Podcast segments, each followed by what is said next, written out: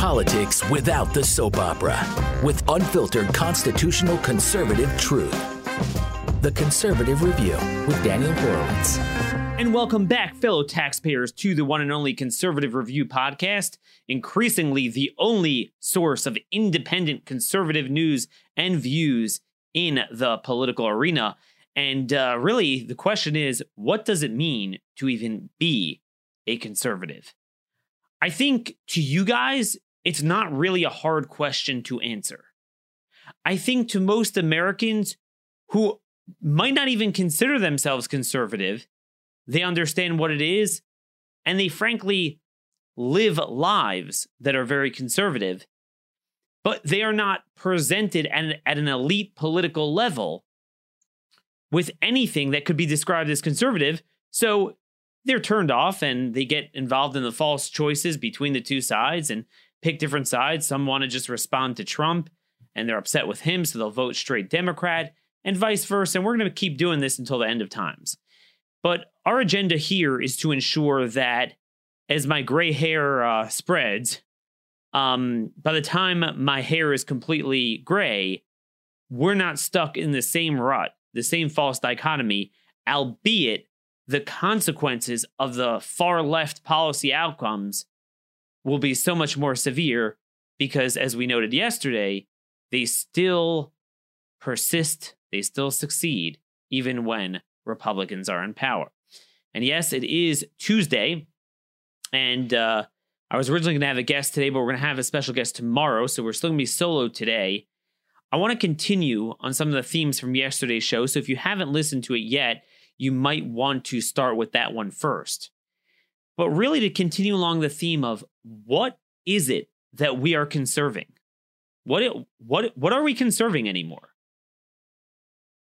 Someone and, and I forget who and I apologize, but one of our listeners sent me a great line that Republicans are essentially progressives driving the speed limit. And that's the title of today's show. They are progressives driving the speed limit. You know, a lot of people tell me, well, Daniel, come on. You can't tell me that they're like the Democrats. The Democrats are nuts. Like, no, there's got to be a difference. Well, there is a difference in the respect that the Democrats are those guys that look like they're on meth, wild eyed, driving, you know, 150 miles an hour like an illegal alien on drugs and, and alcohol, you know, crashing into someone. Yeah, they're kind of, you know, driving the speed limit. As Steve Deace, my friend, always says, uh, using their turn signals wherever they can. But they land in the same place. They land in the same place. Whether it's healthcare, Medicaid, entitlements, spending, education, ethanol, CAFE standards, the, the role of government itself, the role of the courts, foreign policy, immigration, crime. They land in the same place. Whether they'll be as wild eyed about it as the Democrats is, is immaterial to this discussion because they ensure that the Democrats succeed. Often they help them. Sometimes they don't necessarily actively help them, but they enable it and they certainly don't stop it. And whereas maybe at a given snapshot in time, Democrats might, in nominal terms, be worse, the Republicans themselves will get you to that destination in six to eight years from now. But then we will be told that you have to, oh, ensure the Democrats don't win because it will be even worse. And so on and so on. That ratchet keeps turning inexorably in one direction. So, first thing we'll start off with today is, is the article we have at a conservative review Spending for the first 2.5 years of the Trump administration, a little bit more than that, first 33 months to be exact, is 13.2% higher than the equivalent 33 months of Obama's first term. Now, as always, I get these like Amelia Bedelia nerds on Twitter. They'll be like, well, Daniel, it's not exactly the same. Uh, you got to look at the um, spending to GDP ratio. And look, there's different ways of expressing this. And there's different ways of demonstrating that it's not quite as much as the shock value of that title, which is te- technically true. But they're missing the point. We had under Obama just a shocking level of spending. You all remember it. It was a decade ago. It spawned the Tea Party movement. You saw all the signs stop spending, uh, prop up throughout the nation. Um, it, we were just shocked by it. it. It was like nothing we've ever seen since World War II. And we, we just couldn't believe it.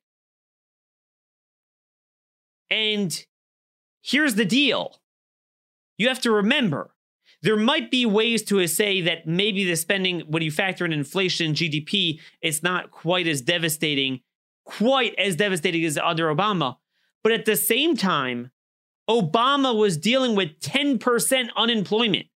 So if you look at the equivalent 33 month period, so right now we're February, I'm using the first full months of the Trump administration. So February 2017 through October, um, through October 2019, just last month.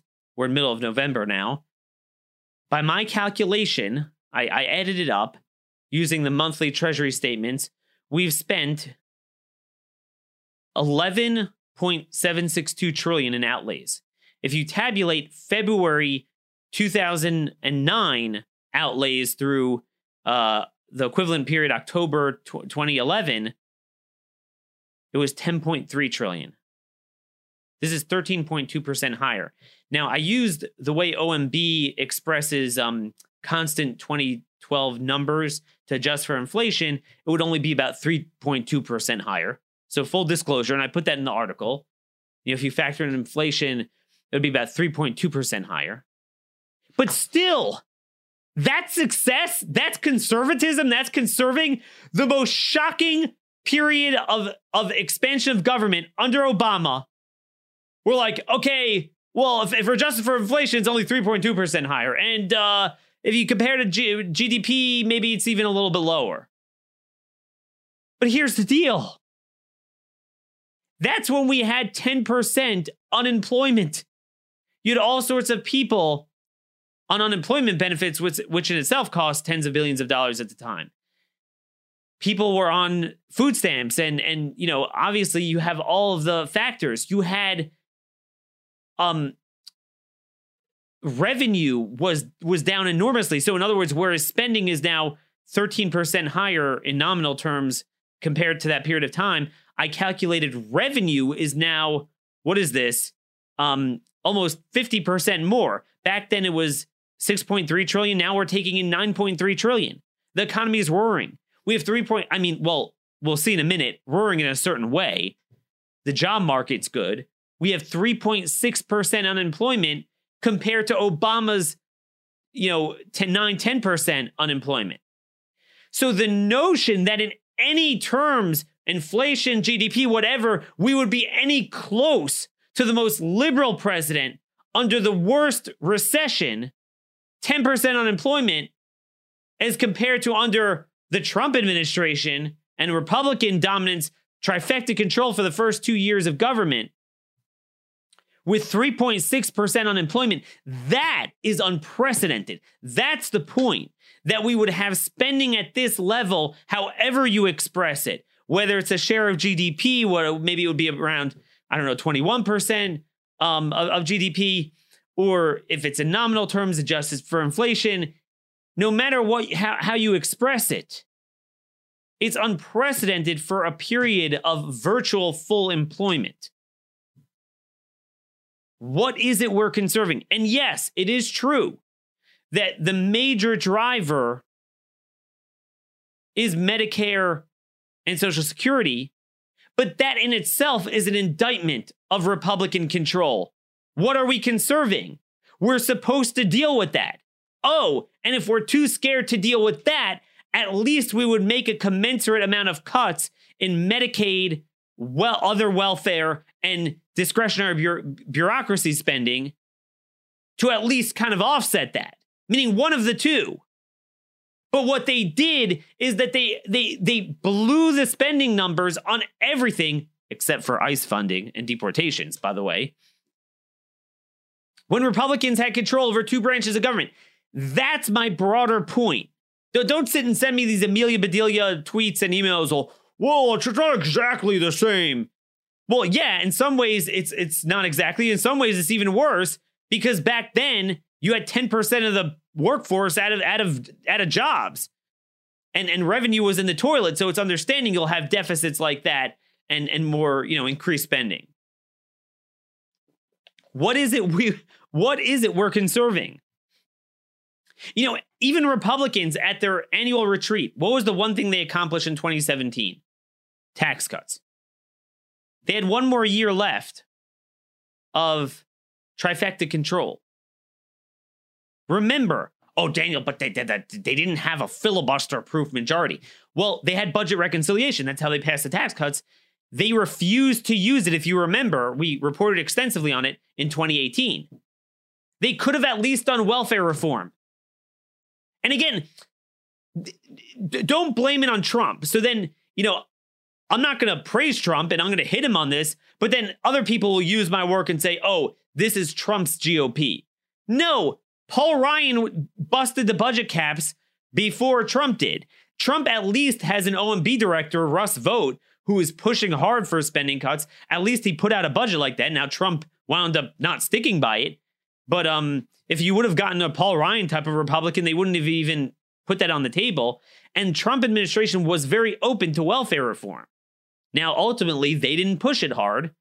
And certainly Kevin McCarthy, Paul Ryan, Mitch McConnell, all these guys, they promised at the GOP annual retreat in January 2018 to do welfare reform. It was the perfect message to the public. Look, you know, it's tough to do it when you have 10% unemployment, but we, we had record low unemployment, near record low unemployment, dipping below 4%. We could sit and go to the American people and say, look, join the job market. Don't sit on welfare without work requirements. You know, there's one thing when there's a recession, now there's so many job opportunities. Go and take the job opportunities. You know, you need a paycheck, not a welfare check. Talk about losing suburban voters.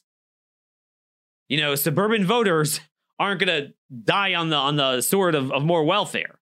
That's not what they need. That's not what they want. That would have been a perfect message. But no, they did nothing. So you know, you didn't have to deal even with Medicare and Social Security, at least if you would have dealt with Medicaid and the other stuff. And, and, and that leads me into the next discussion, which is healthcare. What did Republicans conserve? They conserved Obamacare. Remember in 2017, Republicans like Medicaid, we can't cut Medicaid, Medicaid, Medicaid. Republicans had a perfect opportunity to go before the American people and say, look, Medicaid is nothing but lining the pockets of the insurance and healthcare administrator cartel. 75% of it is administered by um, public, you know, uh, not public, but it's really this quasi private uh, healthcare administration, managed care. They're getting rich off of it. They're distorting the market. They're creating monopolies off the backs of programs that were supposed to help the poor. It's harming everyone. And then here's another thing there's so much waste and fraud. Remember, Republicans said, and, and Trump himself got into this waste, fraud, and abuse. And you know what that means. That means you're going to do nothing. When you're not going to systemically reform these programs, and you're like, well, we'll go after waste, fraud, and abuse. In other words, you're doing nothing. That's when we said, look, Trump for all the talk of him being uh, so novel, typical GOP establishment talking point, typical Paul Ryan talking point. But the irony is, when you go and you you shovel it through an through a cartel, you're going to get fraud because they're going to milk it. You you guys know this if you have elderly parents with Medicare, but it's the same thing with the poor and Medicaid when there's no accountability, the um hospitals and insurance companies, it's just one big thing. They just milk it. The hospitals milk the insurance companies, the insurance companies milk the taxpayers. And they'll just bring in 50 people for three seconds to visit a guy who's dying, and they'll charge a million dollars. And then you have so much fraud. Um, there's a Wall Street Journal article. It's really more of an opinion piece. Brian Blase and Aaron uh, Yelowitz Medicaid expansion was a key component of Obamacare. In 2014, when the expansion started, the Fed stopped doing audits of states' Medicaid eligibility determinations. And they basically say our analysis of the CMS report suggests that the expansion appears to have more than tripled the amount of improper spending in the program. 20% or more of Medicaid spending in, in 2019 an amount likely to exceed 75 billion is improper. Before Obamacare, the Medicaid improper payment rate was 6%. That's a huge deal. 20% of the entire Medicaid. I mean, most of it's improper because it's inflated, market distorted garbage, as we always talk about here.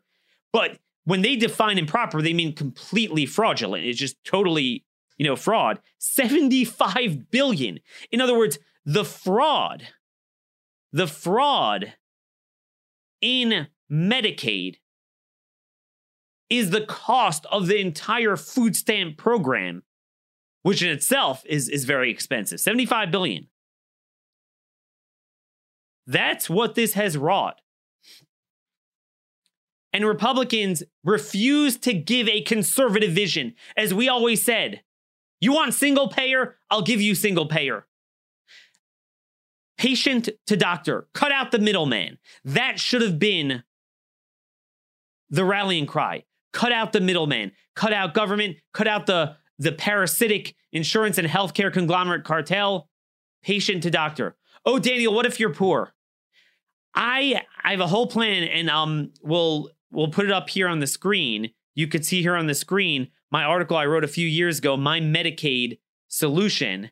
What we would do is I wouldn't even cut a dollar of Medicaid. I would freeze it at what we're spending now. And rather than funneling it through a market distorting government quasi private racket, I would put it in private um, picture like HSA type of accounts. All Americans would have them. If you can't afford it, we'll freaking give it to you. Again, we're already doing it anyway, but at least let's do it without the market distortion. Real briefly, and I, don't mean to get into this um, completely today because there's other stuff I want to get to. I don't want to focus all on healthcare. But we've said before that what Medicaid needs to be done is rather than selling it like draconian cuts and this and that, simply run Medicaid like we run food stamps. That's all we ask. Give them the money, the same amount. You take the average, and I have the numbers in there. The average we spend on a single, a family, and a disabled, you know, people that are disabled, and you just give it to them in an account. Heck, I'll give them even a little bit more, and you could purchase any any combination of unregulated insurance, which we would get rid of the mandates. Um, if you're disabled and have pre-existing conditions, it's not that you can't get it; it will be more expensive. So we'll give it at that higher rate. A mixture of DPC, out of pocket, whatever you want to do and you come into a doctor's office, there's no stigma anymore because you have the same mix of whatever private or out of pocket or health sharing ministry like anyone else. So you take the stigma off. And, um, but here's the deal you know what else you will cut? The fraud. You might have a little individual fraud, but you regulate these accounts. But it's nothing like massive corporations and nursing homes I mean, all these stories with Florida nursing homes, billions of dollars that they milk the Medicaid system. $75 billion. You could cut spending, but the message won't be draconian like, oh, we're taking away from you. No, we're cutting out the parasitic insurance cartel. We're empowering you to take control of your healthcare.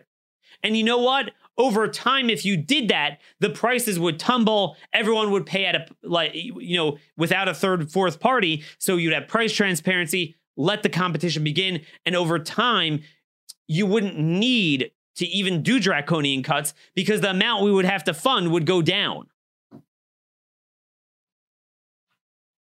This is just a glimpse of one guy in his 30s who by no means is a healthcare expert that's what conservatism means.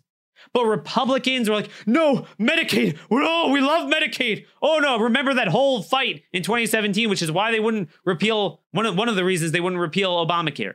So we conserved Obama's baseline spending and added to it. We conserved Obama's Obamacare. We conserved all of his Dodd Frank and Sarbanes Oxley and the CAFE standards. Now the Trump administration gave in. They promised to cut it. And look, to his credit, he was willing to fight it, but you know, we don't have a counter movement fighting as much as the environmentalists are pushing back the other way. If the court's getting involved and we don't fight judicial supremacy, so the few things that Trump is legitimately trying to do, well, you know, judicial supremacy, so that goes out the window. What is it we are conserving? And as we noted yesterday, social issues? Heck, you got Chick fil A now joining the Rainbow Jihad.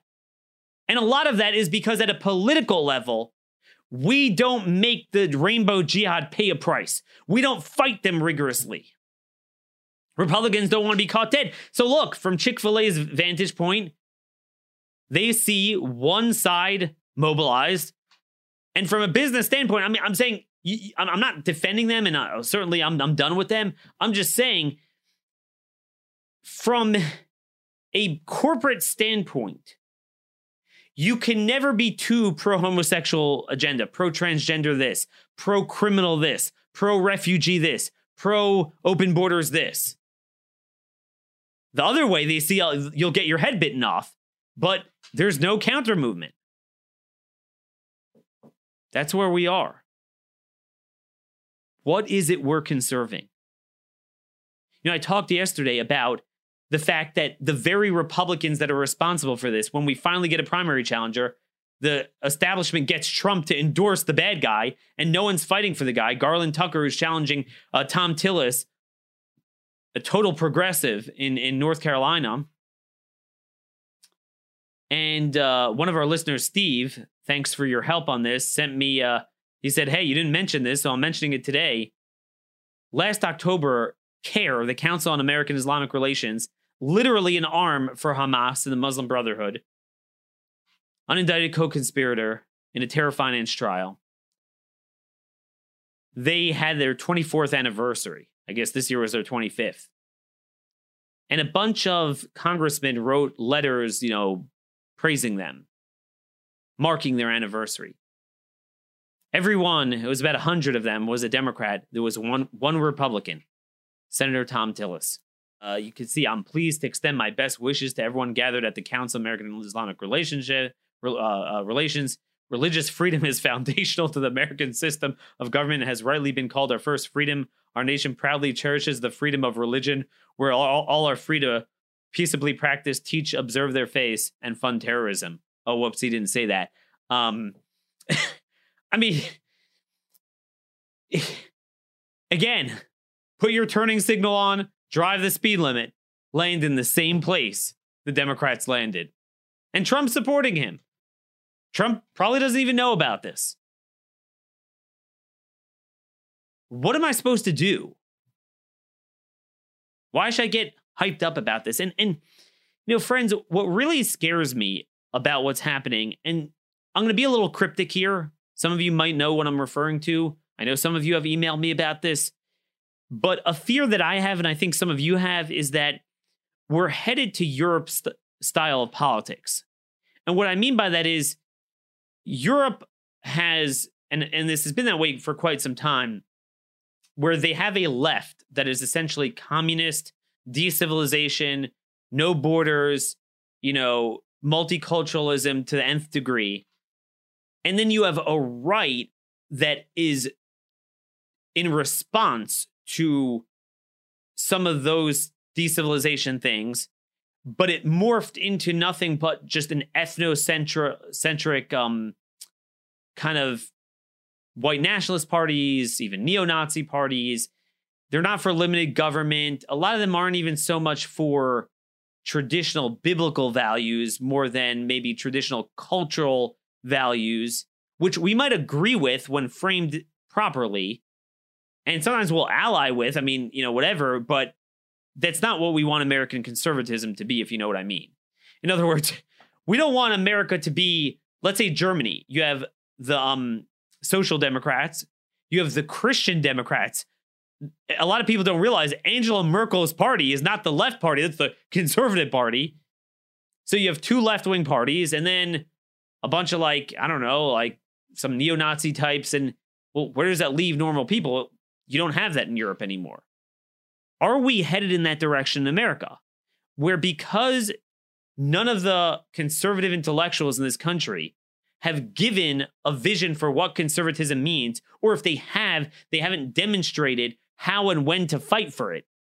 So the few either people just get caught up into the conservative establishment, which is nothing more than clickservatism and a money making machine, or they're so disgusted by it, they just respond um, emotionally in in a in, in more of a responsive fa- fashion and not a proactive affirmative fashion. Here's what I believe: it's more like I'm gonna do things just to react, react, react, react.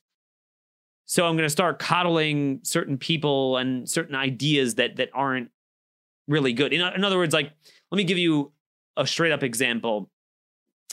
Uh, Tucker Carlson.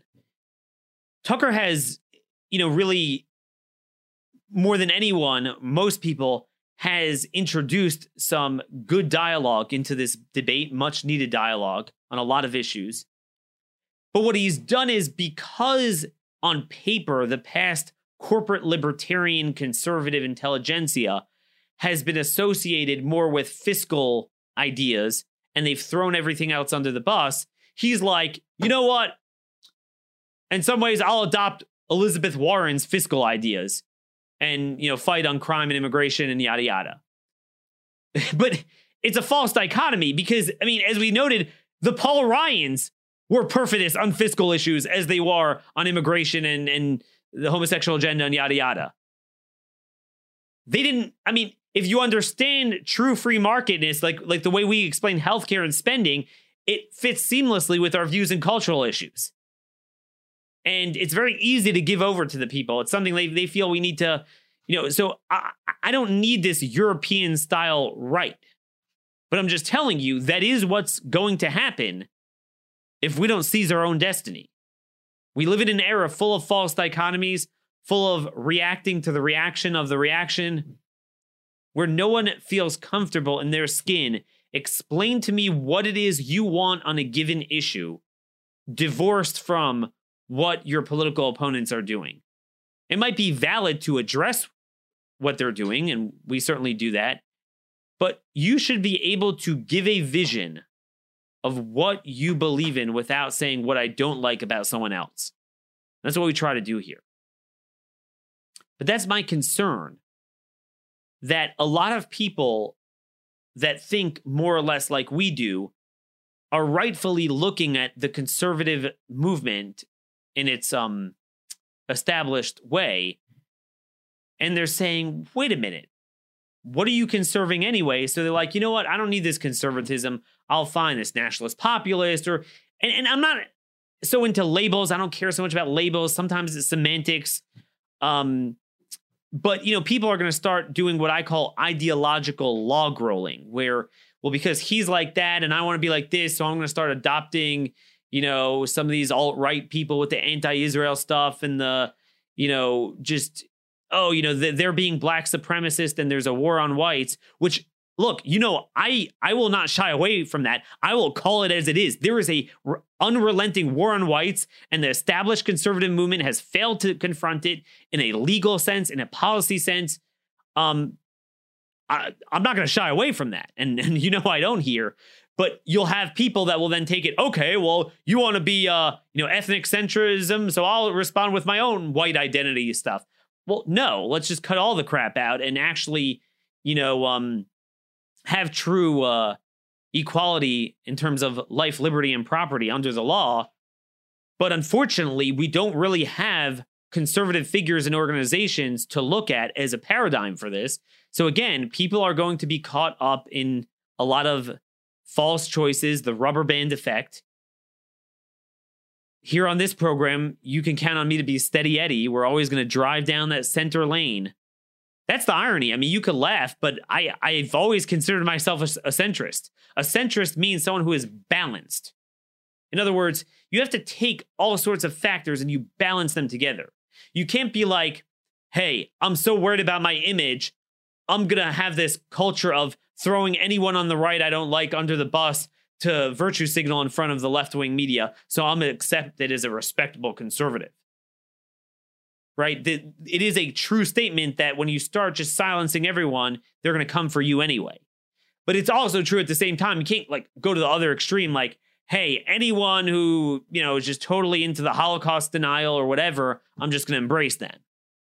Because I don't want to start a precedent of, you know, shunning anyone because then it's, you know, just going to fuel this, it's going to fuel the, the, the left's um, game of, of silencing people you got to balance everything. Everything is a balance.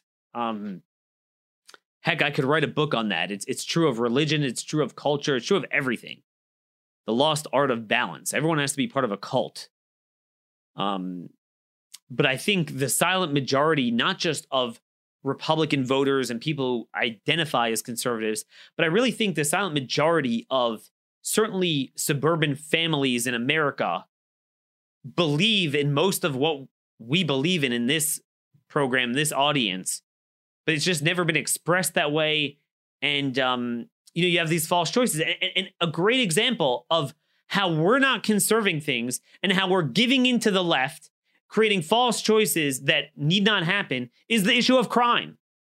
The issue of crime. We're going to talk about this more tomorrow with um, a special guest from the Manhattan Institute that's covering crime in New York, one of the few people like myself that's covering jailbreak. But this is a great example. I want to read to you. Um, the Daily Caller Foundation has an article out from last week.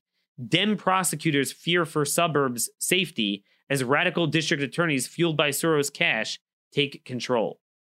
And they show how even Democrat, these were Democrats, but you know, they were prosecutors. So, you know, they I don't know, maybe they're pro abortion, I don't know, maybe they're um you know, I don't know, for higher taxes, maybe, but they at least understand the need for law and order.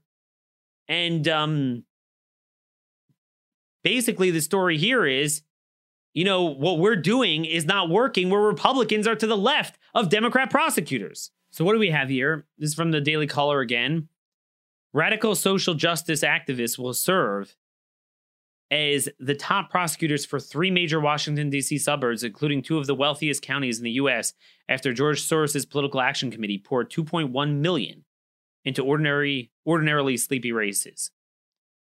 In Virginia's Fairfax and Arlington counties, the reformer attorneys ran on platforms far to the left of the Democrat incumbents, beating them in primary races before ultimately winning the general elections.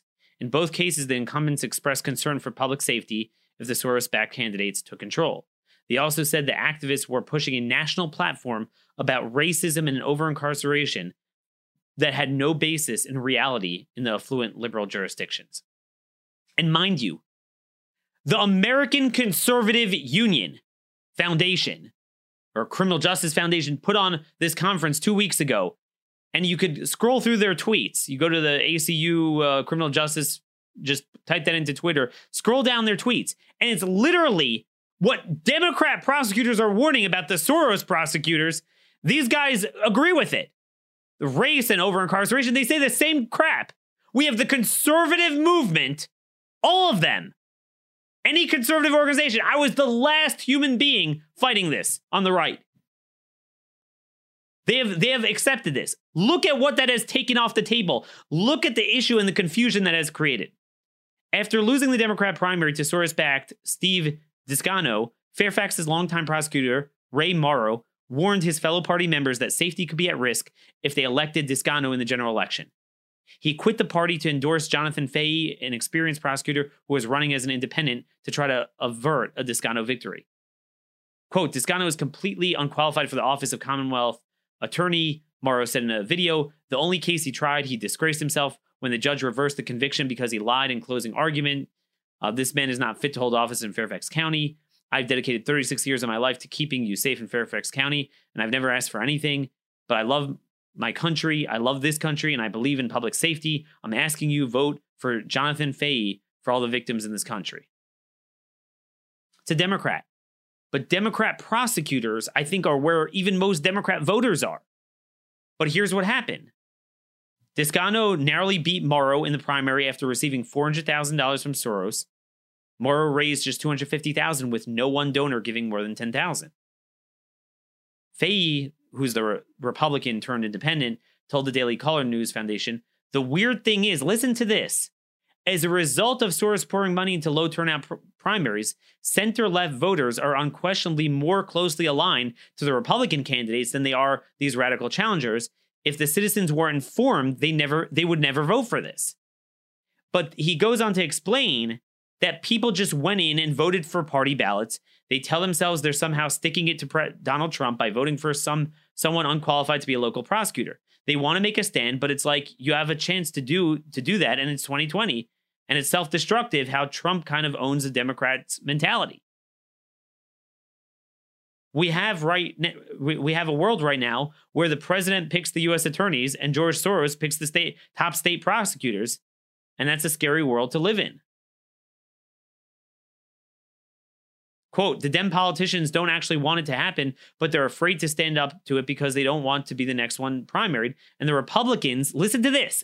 And the Republicans, I don't know why they aren't willing to put resources into pushing back on this. I know why, because they agree with it. Here's the thing. And this is not just for saving criminal justice and defeating Soros attorneys. This is saving Trump and Republicans in general. Republicans have a problem. Suburban voters have soured on Trump. Okay? Certainly the center left ones, but even the center right ones, and that's that's the problem. How do you win them back? Well, it's tough. Everything is very politicized now. Even things that they previously wouldn't have supported, it's the ideological log rolling, so they'll take the opposite stance just because of Trump. But suburban voters, I've been saying this, they don't want this insanity but they don't know it's happening. It's happening quietly. You guys didn't even know before some of us and, and myself, we started talking about it. it. It's buried in the news. Why? Because typically, when one side does something so revolutionary, so extreme, the other side will just expose it and hit it. And that will generate a point of contention, that will generate conflict, and it will generate headlines. But what has happened is because Republicans and conservative libertarian organizations actually agree with it and are pushing it, and even the parts that maybe are too extreme for them, but because they generally agree with the premise, they're not going to push back. You're not seeing the Willie Horton ads. You're not seeing them pounding them. So you're getting this weird result where suburban voters are voting for like these like nutcases, but they wouldn't otherwise do that. Meaning this, it started in the urban areas but but it's happening in the suburban areas because Soros is is getting it in the primaries, and then in the general election they hate Trump, so they're just going to vote straight Democrat. But this is the way to win them back. What are we conserving? Nothing. We are worse off on immigration. We're worse off on crime. We're worse off on spending. We're worse off on healthcare. Those are the civilization issues. Sure as heck are worse off on social values. But it doesn't have to be this way. Precisely because the left is so extreme and out of step, if we had a movement that would provide a bold contrast and speak the truth to these issues, you would have a chance to win even with voters being upset with Trump.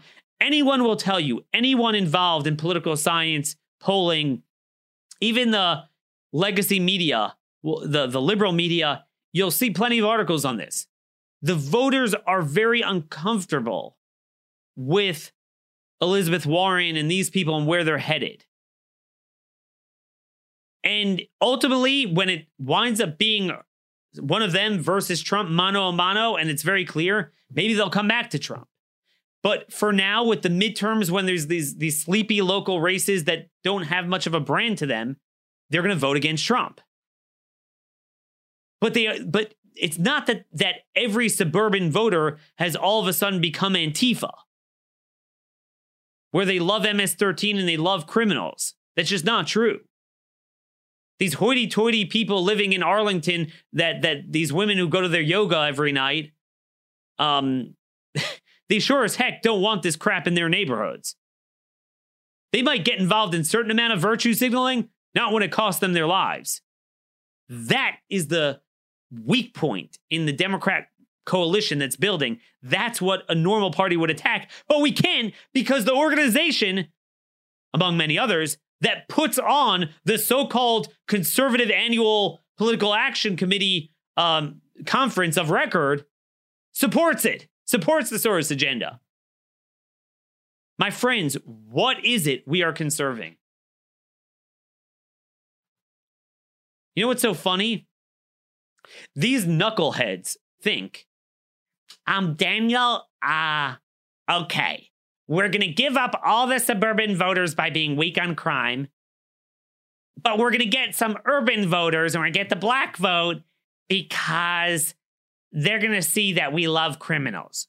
And again, it's stupid anyway. Not only are you trading voters that are eminently gettable for voters that really are very hard to get, they're not going to vote for you. But anyway, most blacks aren't criminals, right? Uh, th- th- there's an overwhelmingly much higher rate of crime among blacks than than other demographics, but it's still not a majority of them. It's nowhere near a majority of them. Um, and they're the ones harmed first by jailbreak. I could speak forever about that in my hometown of Baltimore. All the, I mean, it hurts the suburbs and with the carjackings and everything, but the dead bodies are all blacks. Um, so it's stupid. But anyway, what you're doing is by letting out all these felons, you're creating the, the, the Soros Antifa army. Look at this. New York Post, free drug suspect praises bail reform and endorses Cuomo for president. Cuomo got this guy's vote. An alleged Bronx drug pusher facing nearly 100 years behind bars um, gave Andrew Cuomo a glowing endorsement Thursday when he walked free as, uh, as courts tried to get a jump start on the state the state's bail reform law. Cuomo for president, Jose Catano Jorge uh, crowed in Spanish as he left the Manhattan Supreme Court without plunking down a penny in bail. Jorge, 47, had been held without bail while facing up to 96 years on charges of selling a controlled substance and conspiracy um, because he basically someone um, he killed a guy um, with a fentanyl laced heroin and he's charged with his murder but now he can walk the streets for the duration of his trial. Um, as he was leaving, he supposedly, supposedly told um, one of the uh, this um, female New York Post reporter outside, "I beat blanks up like you." Um, so that's that's real nice. According to the New York Daily News, they had a different variation of this the lawyer for this Jorge guy tried to hush him up as he was like yelping in Spanish about Cuomo for president. And he said, It's in my heart, bro. It's in my heart. I got to say it. Exactly. There's a lot of things that that's in the hearts of career violent criminals, in their insufferable, incorrigible hearts. And you ain't going to get that out of there. But one of the things that's not in their hearts is to vote Republican.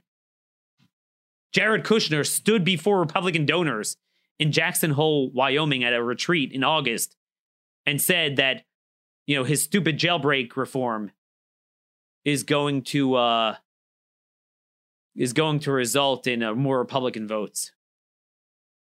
It's again and again. We have another case out today with this guy who who was wanted for two stabbings in a project in 1997, April 1997. Cops showed up. He uh, shot eight eight um, rounds at them, hitting uh, striking one officer in the chest three times.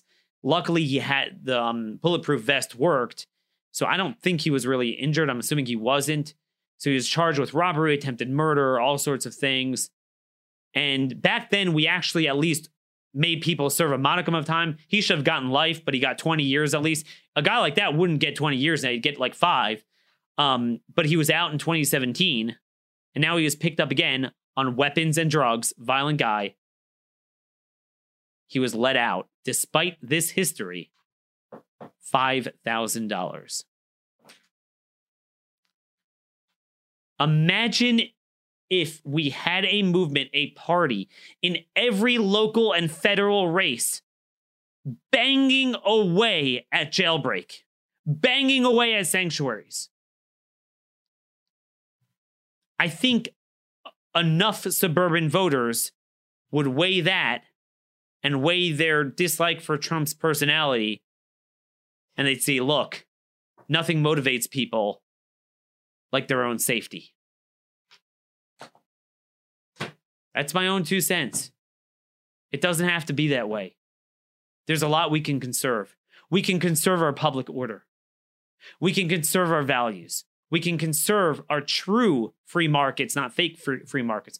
We can conserve, I would say, conserve our healthcare system, but there's nothing to conserve. You have to go much farther back for that. We can conserve our national sovereignty and language and borders. And we can do it all without creating some sort of alt right, whatever people want to call that. But as long as we don't do that, we're going to have false dichotomies. That's my warning to you, and mark my words, it will come true if something doesn't change. But I need your help. I need you to keep sending me your ideas, your stories, your forgotten um, news reports on jailbreaks, sanctuaries, any other issue that you would like us to cover here. I have a limited amount of minutes in the day, so there's a certain, you know, there's there's just a lot more I want to do. If I had a team of 15 people, I would do so much more, giving a vision on so many more issues, exposing so much more. But I'm a team of one for now. So uh you know, I need I need your help. I need you guys to join this not just as a show to listen to on your way to work, on your, you know, doing a hobby at home, uh, uh, cooking, exercising, but also to be part of a movement. And, um, you know, I'm not looking to make a name for myself and just splash headlines within a year. I'm looking to gradually build an enduring movement that's untainted, that's also relentlessly consistent and aggressive. What that looks like, I'm still open to your ideas, but we first have to understand that what we are doing now is not working because we are conserving nothing but George Soros's political outcomes. Till tomorrow, thank you very much for listening.